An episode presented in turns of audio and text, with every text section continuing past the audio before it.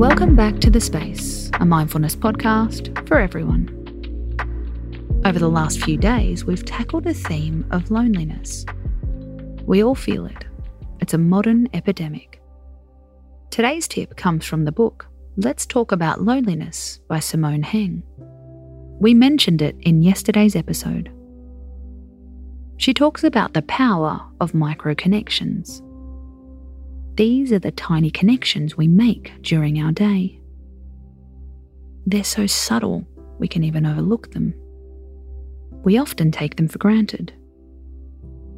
It could be the coffee shop owner you had a chat with, the runners you nod at, the mum you exchanged a smile with. These small moments play a role in making you feel connected, says Simone. It tells the brain, I belong to a matrix bigger than me, and therefore, I'm not alone. As you move about your day, look out for micro connections. How can you value these moments? How can you create them? How can you engage with them? How can you value the matrix you're part of? Even if it's small talk, don't undervalue it, says Simone. It may seem boring, but it's a vital doorway for deeper bonds.